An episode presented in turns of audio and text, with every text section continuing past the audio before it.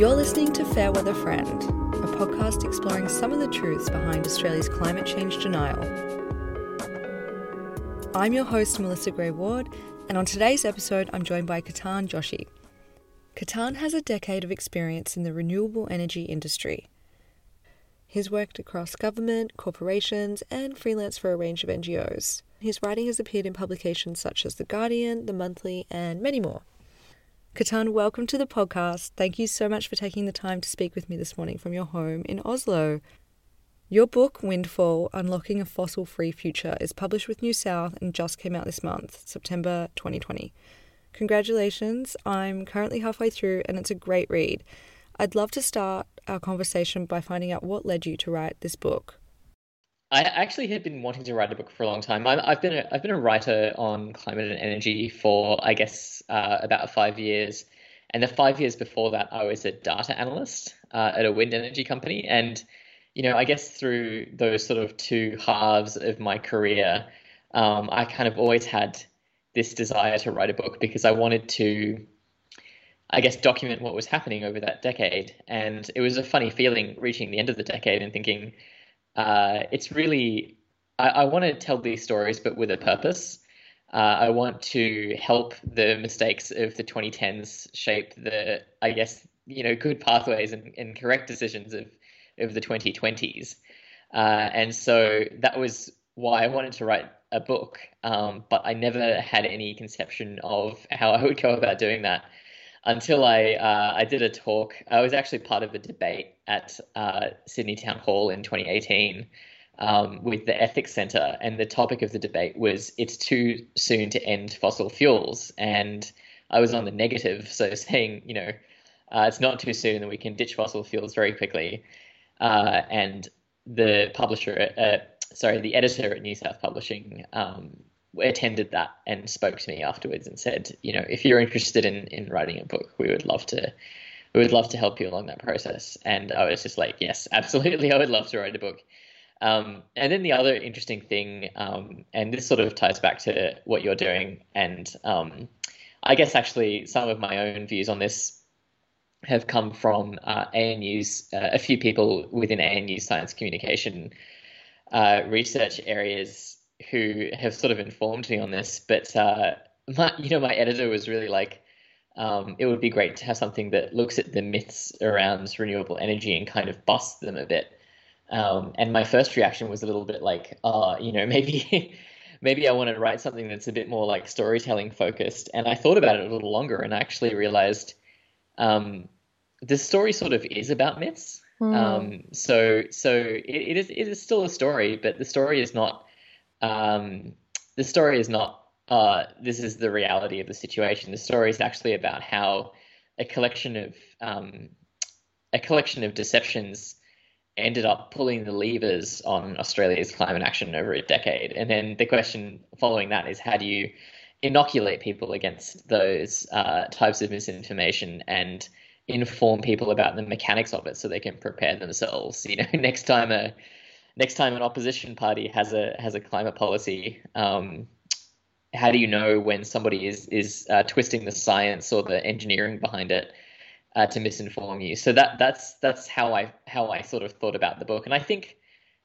having finally written it, you know, after a year and a half, um, I think I sort of did okay on that. I think uh, having seen feedback from what people say about it, you know, they seem to be sort of reading it and going I didn't know they sort of knew that they supported climate action. They knew they supported renewable energy, but um, I hope that when they read the book, it gives them a it gives them a language and a deeper understanding, um, not only of the ways that renewable energy is better than they've been led to believe, but also the risks um, and the problems that need to be resolved within this area of climate action over the next decade or so. So I think you know when you sort of get to the back end of the book, you might sort of um, uh, you know, see that that sort of second half of it is like, what do we need to do in the next decade uh, to get it right?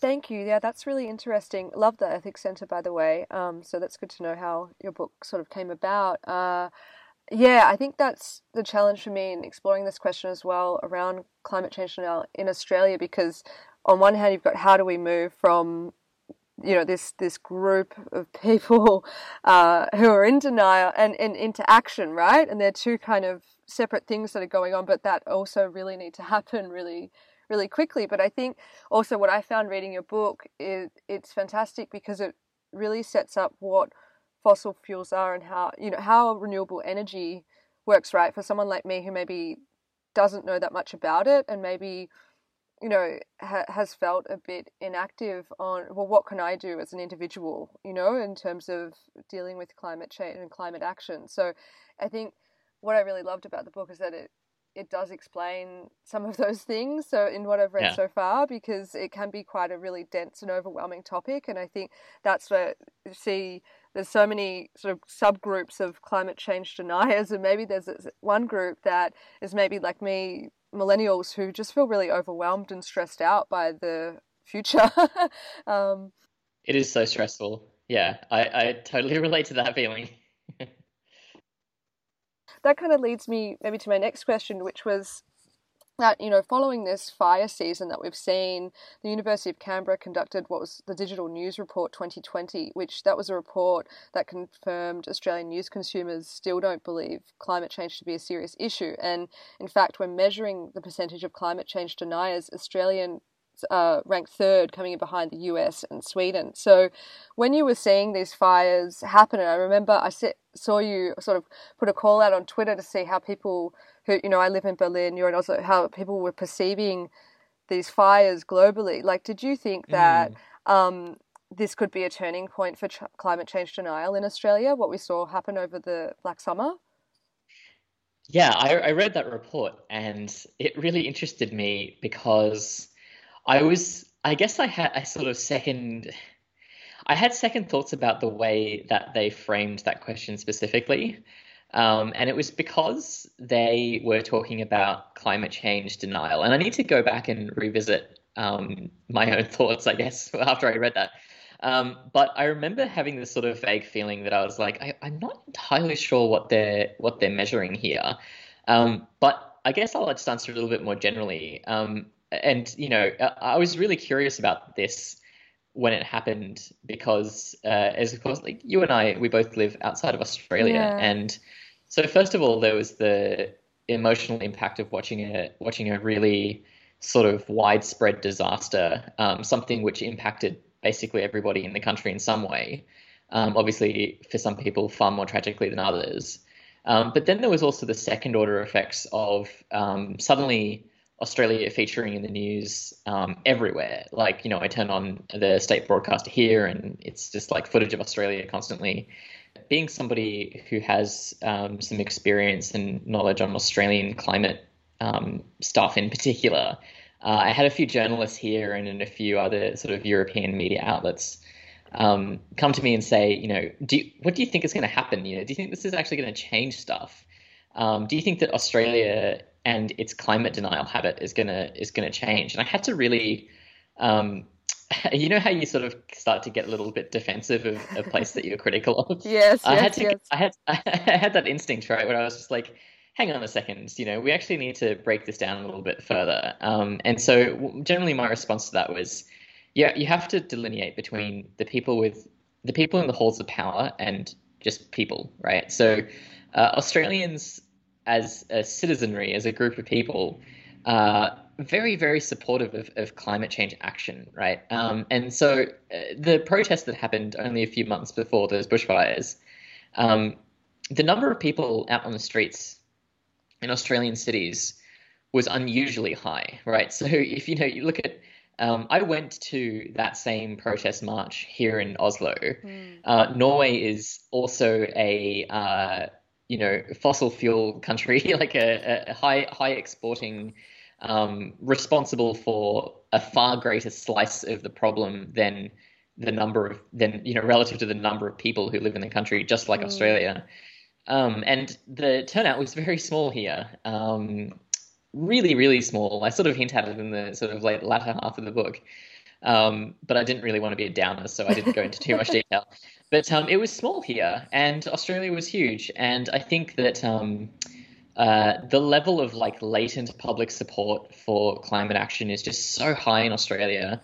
And I think that probably what happened is the bushfire crisis didn't push that up, um, and that's sort of confirmed uh, as a through a bunch of polls, which is basically people aren't forming their desire to tackle climate change on um, whether or not there are disasters. I think it was probably well known that this is something that was coming for a long time. Mm. Um, and then the second element, of course, this year is uh, COVID 19. And the question is do people care less about climate change? Has it sort of been knocked off their priorities? And are they less concerned about climate and more worried about COVID 19? And that is also not true. So, actually, what has happened is uh, concern for climate change has stayed solid throughout COVID 19 as well. Uh, so it wasn't pushed up by the bushfires. It wasn't pushed down by this other, un, you know, mostly unrelated pandemic. Mm. Um, which so which I think is important in its own sense because it shows that there's a bit of solidity uh, behind public views on climate change here. They're sort of not really getting knocked about by crises uh, of many different kinds, and so then you have to consider the people I mentioned earlier, the people in the halls of power, right? Um, so that's politicians, um, people in corporations, um, eh, you know, executives, sorry, in corporations, um, industry lobby groups, uh, you know, the, the sort of that constellation. Um, and so, just to start with politics, of course, uh, something that I think hasn't become widely realized or acknowledged in Australia is that the the government has gone backwards on mm. climate change. Now, that's not the same as sort of being untouched by a disaster. Uh, to to sit, to face a disaster and then to move backwards and say we're going to make things worse, um, I think is an extremely significant thing. Um, and of course, it relates a little bit to California's situation as well, yeah. where a whole bunch of wildfires has happened. And um, actually, you know, I won't go into it, but um, you know, I've been thinking about a lot. And then um, the second part is corporations and industry lobby groups. Now, this is a little bit more nuanced because a lot of the fossil fuel companies in Australia are either already global or um, linked very closely with other large carbon reliant corporations in the world, right? So the stuff that happens in Australia they're a little bit protected against it because they tend to have interests overseas. Mm. But I think that there was a non-zero impact of the bushfires on Australia's corporations, but it wasn't that massive, right? Like so, there has been, uh, I guess, like a range of announcements um, by a bunch of different large companies, um, and I think you know a small proportion of those have been taking the problem seriously. Uh, that is that is a good thing, um, but nowhere near as much as I would have if you had asked me this question in you know January of this year. Yeah, I would have predicted far more corporate change, um, and unfortunately, it hasn't really manifested. And I'll just give you a specific example, yeah, um, please. just to sort of paint the picture. So. Um, the New South Wales Minerals Council is the lobby group for coal, basically in, in New South Wales, wow. and and um, they you know, they, they, as part of their um, COVID nineteen recovery plan, what they did was they created in their media release they just created a list of coal mines that are either planned or have extensions associated with them, and said if you want to recover from COVID nineteen, all these coal mines are places that you know would be like full of jobs and economic growth and economic benefits and. I just saw that and I was like, mm. I my, my immediate thought was if the bushfires had had an impact on this organization, they would not be publishing this press release. Now, of course, you know the New South Wales Mineral Council um, is not is not the center point of like corporate fossil fuels Australia. Like they're a little bit more to the right slash extreme. Mm. Um, but I saw that and I was like, okay, this feels like a real moment to me because uh, this is only months after um, devastation that was really unfamiliar, very novel and unusual for Australians, even though the disaster itself was was familiar. Like bushfires, of course, has been happening for a while. The way that it happened was really new, um, and I and I was just so confident at the time that you know we wouldn't be seeing press releases of like if you want some really quick economic benefits, you can just build a whole bunch of new coal mines in New South Wales. Um, it really sort of blew me bit, I guess. Um, and then of course the other end of the spectrum is um, uh, you know, companies or industry groups that are actually um, changing their tone a little bit on this. Um, and an example of that would be, um, you know what? Actually, I'm not going to talk about examples because every single example comes with 500 caveats, and we don't have time for that. I, I think that's the challenging thing with this topic, yeah. right? Because there's just so many. Um, off everything's all, all interconnected right because you have the media yeah. and then you've got as you say the politicians and the corporations and how those are all intertwined just this week, I, I, believe there were plans announced by the Australian Prime Minister Scott Morrison to use what was it, maybe fifty-two point nine million dollars worth of public money to frack the Beetaloo Basin in the Northern Territory. so, you know, it's yeah. just like wow, and I think that really, to me, like what you're saying with this opportunistic spin in these press releases, maybe with people being fearful about job loss and the fact that they're really using that yeah, and and this it speaks to something super important what you just said because uh, the the reason that Scott Morrison can do that, you know, so soon after such a clear consequence of uh, doing the type of activities that he's proposing, uh, is that I don't think that there is a good public understanding about the extraction of fossil fuel, right? So we mm. understand that it's not right to build a new coal-fired power station and burn coal. Like there's a general yeah. public consensus about that. But if somebody says um, we need to dig up gas, uh, and we need that because you know we need to balance renewables on the grid, or we need people to heat their homes, um, that is a, that is a significantly more compelling argument. You know, people have direct relationships with um, methane, right? Like they use yeah. methane to cook, and, and they use methane to heat their water, and um, uh, it's really seeped quite deeply into people's lives. Whereas coal has been a bit of a punchline, mm. you know, hmm. for for half a decade. Yeah. So, and this is a real um, the real challenge, of course, is that you have to. what the science tells us is that you just can't open new gas fields or build new coal mines or new gas-fired power stations or new coal-fired power stations. Uh, we shouldn't really be manufacturing a single new combustion engine car. Mm. Um, we, it, it, just it should be wound down as rapidly as is humanly possible. Um, and that's certainly not, you know, with like cars here in Europe um, and Germany uh, is a really good example of this.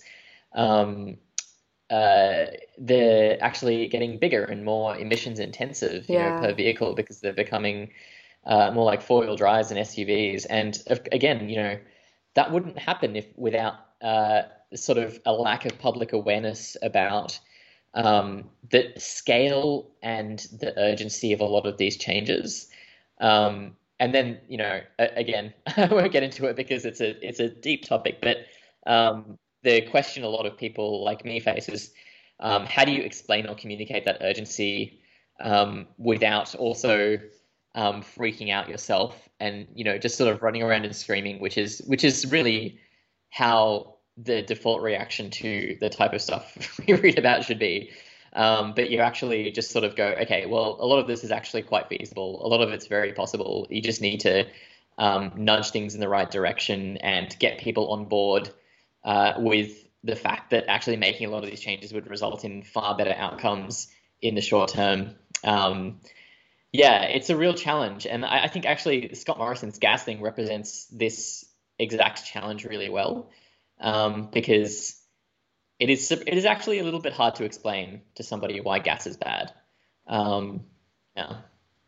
You do speak about how hard it is to really avoid these if you live in the world, right? Um, it, it's it's really it's really tricky, and uh, for a lot of us, myself included, maybe only just starting to think about that, you know, where that's coming from, what what's powering our lives. Um, something also that I loved about your book that it has this sense of you know optimism and potential. I, I you know I have a three year old. I think you also have a small child, and so it it feels like for me there's no option but to be hopeful, right, and try and channel energy into making changes, whatever can happen, you know, even though, like we were saying before, it is really stressful. And now seeing, you touched on as well, we look to the States, we're seeing lots of imagery and headlines that is very reminiscent of what we saw in Australia over the summer. It can feel really overwhelming. But you know, in the opening chapter, you also wrote that the challenge of, um, you know, economically from the COVID 19 pandemic creates a significant potential for new action.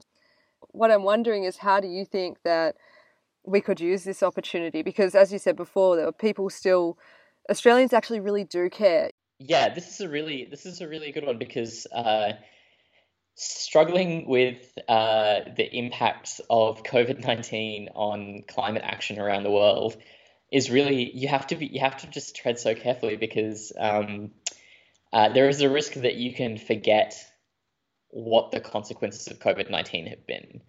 Um, which is a loss of human life on a scale that I just don't have the mental machinery to understand, right? Like I just I see the numbers and I'm just like, okay, I don't, I can't, I, my brain will never grasp this. But I understand that it, a world without this pandemic would be the preferable one. Um, and so, but you know, this is the universe that we're in, and we're sort of stuck with it. And so, uh, an even worse outcome would be not uh, trying to pick up the pieces and, and use what we're left with to try and resolve other dangers to human health uh, and to human safety. Um, one of which, of course, is the burning of fossil fuels and the impact that has on us. And so there's kind of two elements uh, to this. One is uh, how elements of human behavior changes thanks to COVID 19. Um, of course, uh, you know, uh, flights, uh, aviation, you know, movement between countries uh, is the most very is the most obvious impact of COVID nineteen on an emissions intensive activity. Um, you know, uh, you and I both live uh, away from Australia, but like you know, we have people there, and uh, I was due to go back. Um, around the time of book launch, this is going to be my one trip. You know, um, we're, we're here in Norway for four years, uh, and this is going to be the one, you know, budgeted like carbon budgeted trip to back home to Australia, and you know it's been postponed, um, and uh, that's okay. I understand you know the reasons why, um, but uh, it was a reminder that as you know as somebody a person who has moved about the world, um, I've done that off the back of uh, an industry that also has impacts on people that I will never meet in my life. You know, um, people vulnerable to the impacts of climate change. And the fact that my flights are only a tiny fraction doesn't really change the moral calculus of whether or not I should be doing it or minimizing it. Um, and so I think that everybody starts to think about um, moral calculus in decisions around um, movement and transport and where they live and uh, you know where their relatives live and where their friends live. Um, it has really just been a this electricity jolt into rethinking how we do all these things. And of course, it the, the chips won't necessarily land um, in the ideal place, but that's okay too. You know, um, we didn't ask for a pandemic to be the thing that makes us rethink this, but it's what we've got.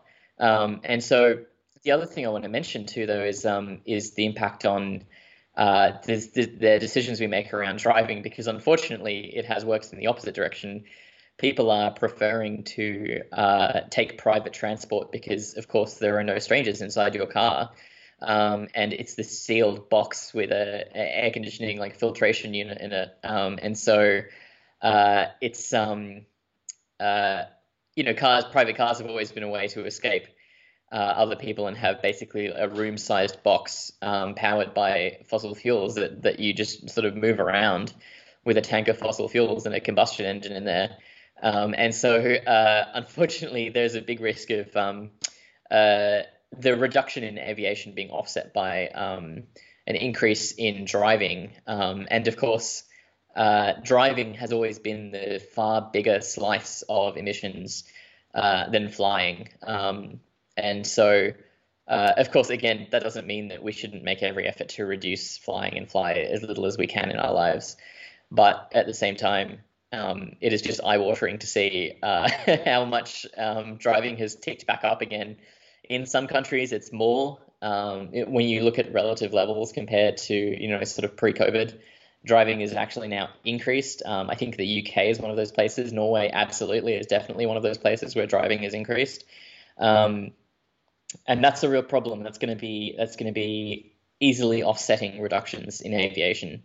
So even though aviation has, but like relative to driving, has decreased far more because it was already a smaller slice, um, then you know increased driving is a huge risk. And then the second element, which you mentioned earlier, is the community part of it. Like, um, uh, I think that COVID nineteen has made people rethink what it means on a very local level to be to be part of a community and to have people around you very close to you that you know. Um, and I'm thinking a bit more in the climate adaptation sense than the mitigation sense. So when it comes to things like um, unexpected disasters, weather threats, um, even just sort of socioeconomic changes brought on by climate change, uh, it helps so much to just know your neighbors um, and to know the people around you because uh, one of the best aspects of disaster preparedness is just resilience, like with your community. Um, people share food, uh, you know, in, in, really in really bad situations. You know, people should help and the ability to drive, um, things like that. You know, it, it's really important. So I think that I think COVID nineteen more in the sense that um, it will help communities become a bit more resilient to um, new crises that, that spring up over the next few years. Um, and I think about it less in terms of, you know, I guess like techno social elements of um, trying to reduce emissions because when it comes down to it, um, a lot of these things were sort of separate from the pandemic world anyway. So, um, yeah, that's my answer to that. It's a long answer, but um, and, and it's going to get longer, you know, as we get into the next year. Um, but uh, yeah, it's really just just one more quick general comment on that. Um, actually, yeah, I was just looking at some data on this yesterday, uh, and uh, COVID nineteen as a whole, as a as a phenomenon, as a global phenomenon, has reduced emissions um, by about ten percent. Uh, so you know, from now uh, into the future, the world without COVID nineteen has has emissions that are about ten percent higher. Um, but of course, it's not a sustained reduction. Like this is a this is a temporary reduction, which means, uh, you know, the way the atmosphere works, of course, is that um, you know one analogy is that w- when it comes to emissions, it's not so much about what the current rate of emissions is. It's actually about what we've put in there. Um, the atmosphere is a bathtub, right? We we sort of uh, and it has a and it has an overflow point. so um, you know, if you're still pouring water into it, but just for 10 seconds you um, tip the bucket up so that it's going slower, and then in the next 10 seconds you tip that bucket back down so it's flowing as quickly as it was before, um, you can't really consider that to be um, a particularly good thing when it comes to avoiding the overflow. Um, and so, what we're actually seeing now is um, people trying to say, look, you know, uh, it is certainly not enough, but maybe we can take a few of those things and turn them into longer term changes, such as only uh, flying on an aeroplane when you absolutely need to, uh, or alternatively, um, uh, I'm trying to think of another good example. I, I really can't actually think of another good example because it just it's really the aviation thing that has the most impact on. Yeah, no, I think that's super interesting because it, eh, when I think about climate change denial, I feel like maybe there can be sort of an apathy on some point from the individual because maybe you know there's this argument like well how much can individuals versus corporations change you know my personal emissions versus what maybe one of the you know a, a corporation is creating but as as you touched on like we've just seen with the pandemic uh, it's it's just no longer a reality to travel around the world in the way I'm thinking of myself personally. Mm. You know, being based in Europe for ten years, and it just really brought that home. And for a lot of my friends as well, who live around the world, who have come, you know, from Australia originally, and Australia is just obviously so far away. And when I think about also to touch on what you're saying with um, driving and, and cars, you know, when I think about the reality that I probably will move back to yeah. Australia soon, you know, having a small child, being away from family, um, you know, all these questions around, well, what sort of car do I yeah. buy? You know, that how can I live eh, with those values? Because I think if I, if I avoid you know if i go to protest that's one thing but my personal actions I, I do think have to account for something right even if we know that on a personal level you know it's not to the scale of um, an aviation company yeah. there's two there's two elements to that that I've been thinking about recently that I think are pretty interesting.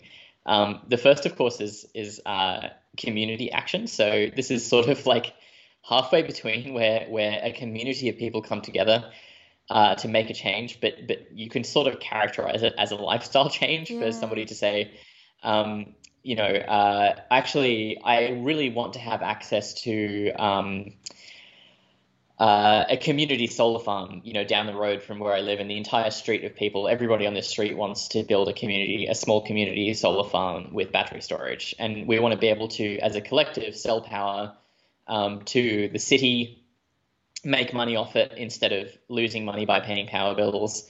Um, but the city says, well, no, we actually don't have the regulatory arrangements in place for you to be able to build that, so get lost. Mm. Um, and so then they have to come together as a community and say, well, we're actually going to take collective action and demand that you that you make these changes and give us the power to to generate energy um, locally. Um, and so uh, it's a lifestyle change that you can only achieve through systemic change. Mm. Uh, and so what we're seeing now is actually that a lot of these things bleed into one another. I'll give you another example. I, I um, uh, started cycling recently here in Oslo. I have not cycled my whole life. Um, I mean, I'm a, I'm a cycling in Australia is, uh, yeah, it's tough. It's tough, and also I'm not a, I'm not an active dude. You know, I really like sitting in front of the computer and like, um, you know, this, this is a hilly, this is a hilly city, um, and so. Uh, but I feel fantastic doing it, and the reason I feel fantastic is because I feel safe. Um, the bike lanes are really, really good, and um, the drivers are amazingly forgiving um, even though. I've made mm-hmm. some extremely stupid mistakes that I should not be forgiven for, um, and that I definitely deserve like a beep and a middle finger.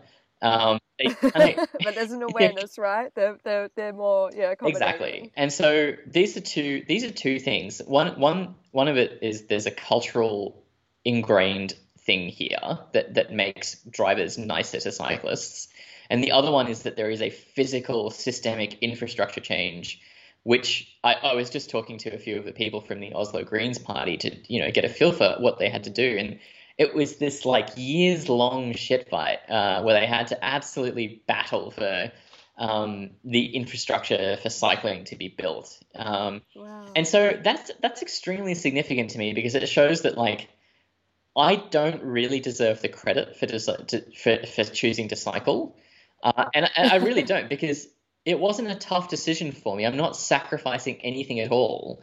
Um, now, like I would probably be walking if I was not cycling as well. Take that into account. Uh-huh. But but just considering the general point, which is basically that um, a lot of lifestyle changes uh, are either difficult or easy, and that kind of gets flattened out a bit in the debate between like mm. systemic change and individual lifestyle change. Uh, in that sometimes sacrifices are big and sometimes sacrifices are small. Um, I'll give you an example of the opposite. Um, there was a news article the other day. Uh, you may have seen me tweeting um, furiously about it, but a guy, uh, a guy, you know, in the COVID nineteen pandemic, he's working from home. He's an Australian guy, and he wants to have a commute. You know, he wants to feel the feeling of a commute. So he gets into his car and he drives for thirty minutes in the morning and thirty minutes in the afternoon uh, to simulate driving to work. Um, you, you, may have also seen the um, airlines doing flights to nowhere. Um, this is a phenomenon of um, Qantas is now doing a flight over the Great Barrier Reef, uh, where you can fly, you can fly in a plane, take off, and go look at the Great Barrier Reef in your plane, and then land in the same spot. And so um, this isn't a simulation, though. This is an actual it is like, an actual flight. It's sold out in about wow. It's sold out in about four minutes, apparently, according to Qantas. Uh, mm. And so you know this. So think about the two elements of what's going on here, right? People are deciding to make their lifestyle such that they are the people who go onto a Qantas flight to nowhere. Qantas is also making a decision as a corporation to run that flight, right? Like they're like they're giving people yeah. vouchers on that flight to so they when COVID nineteen is over, they can take more flights. Uh, and so like this is where it starts to get really nuanced because I, I sort of I actually struggle to explain this in the book, I think, as well as I could have, but I sort of th- describe them now as like gravity wells, right? Like these sorts of behavioral traps where sure people are making the decision to do these things as you know conscious like self-aware individuals but they are also being enticed into it by a series of um, corporate and regulatory decisions. In the case of qantas of course um, there is a lack of regulation about uh, encouraging like needless usage of a of a polluting behavior um, and so, you know, when it comes to like people like you and me, like we want to go home, we want to fly home to Australia, you know, and like hug our parents or whatever. Suddenly, we're sort of tarnished with the same um, brush as somebody who wants to fly in a plane over the Great Barrier Reef because um, the dichotomy of like individualistic versus systemic suddenly starts to become this like a bit of a moral battering ram for people engaging in behaviors.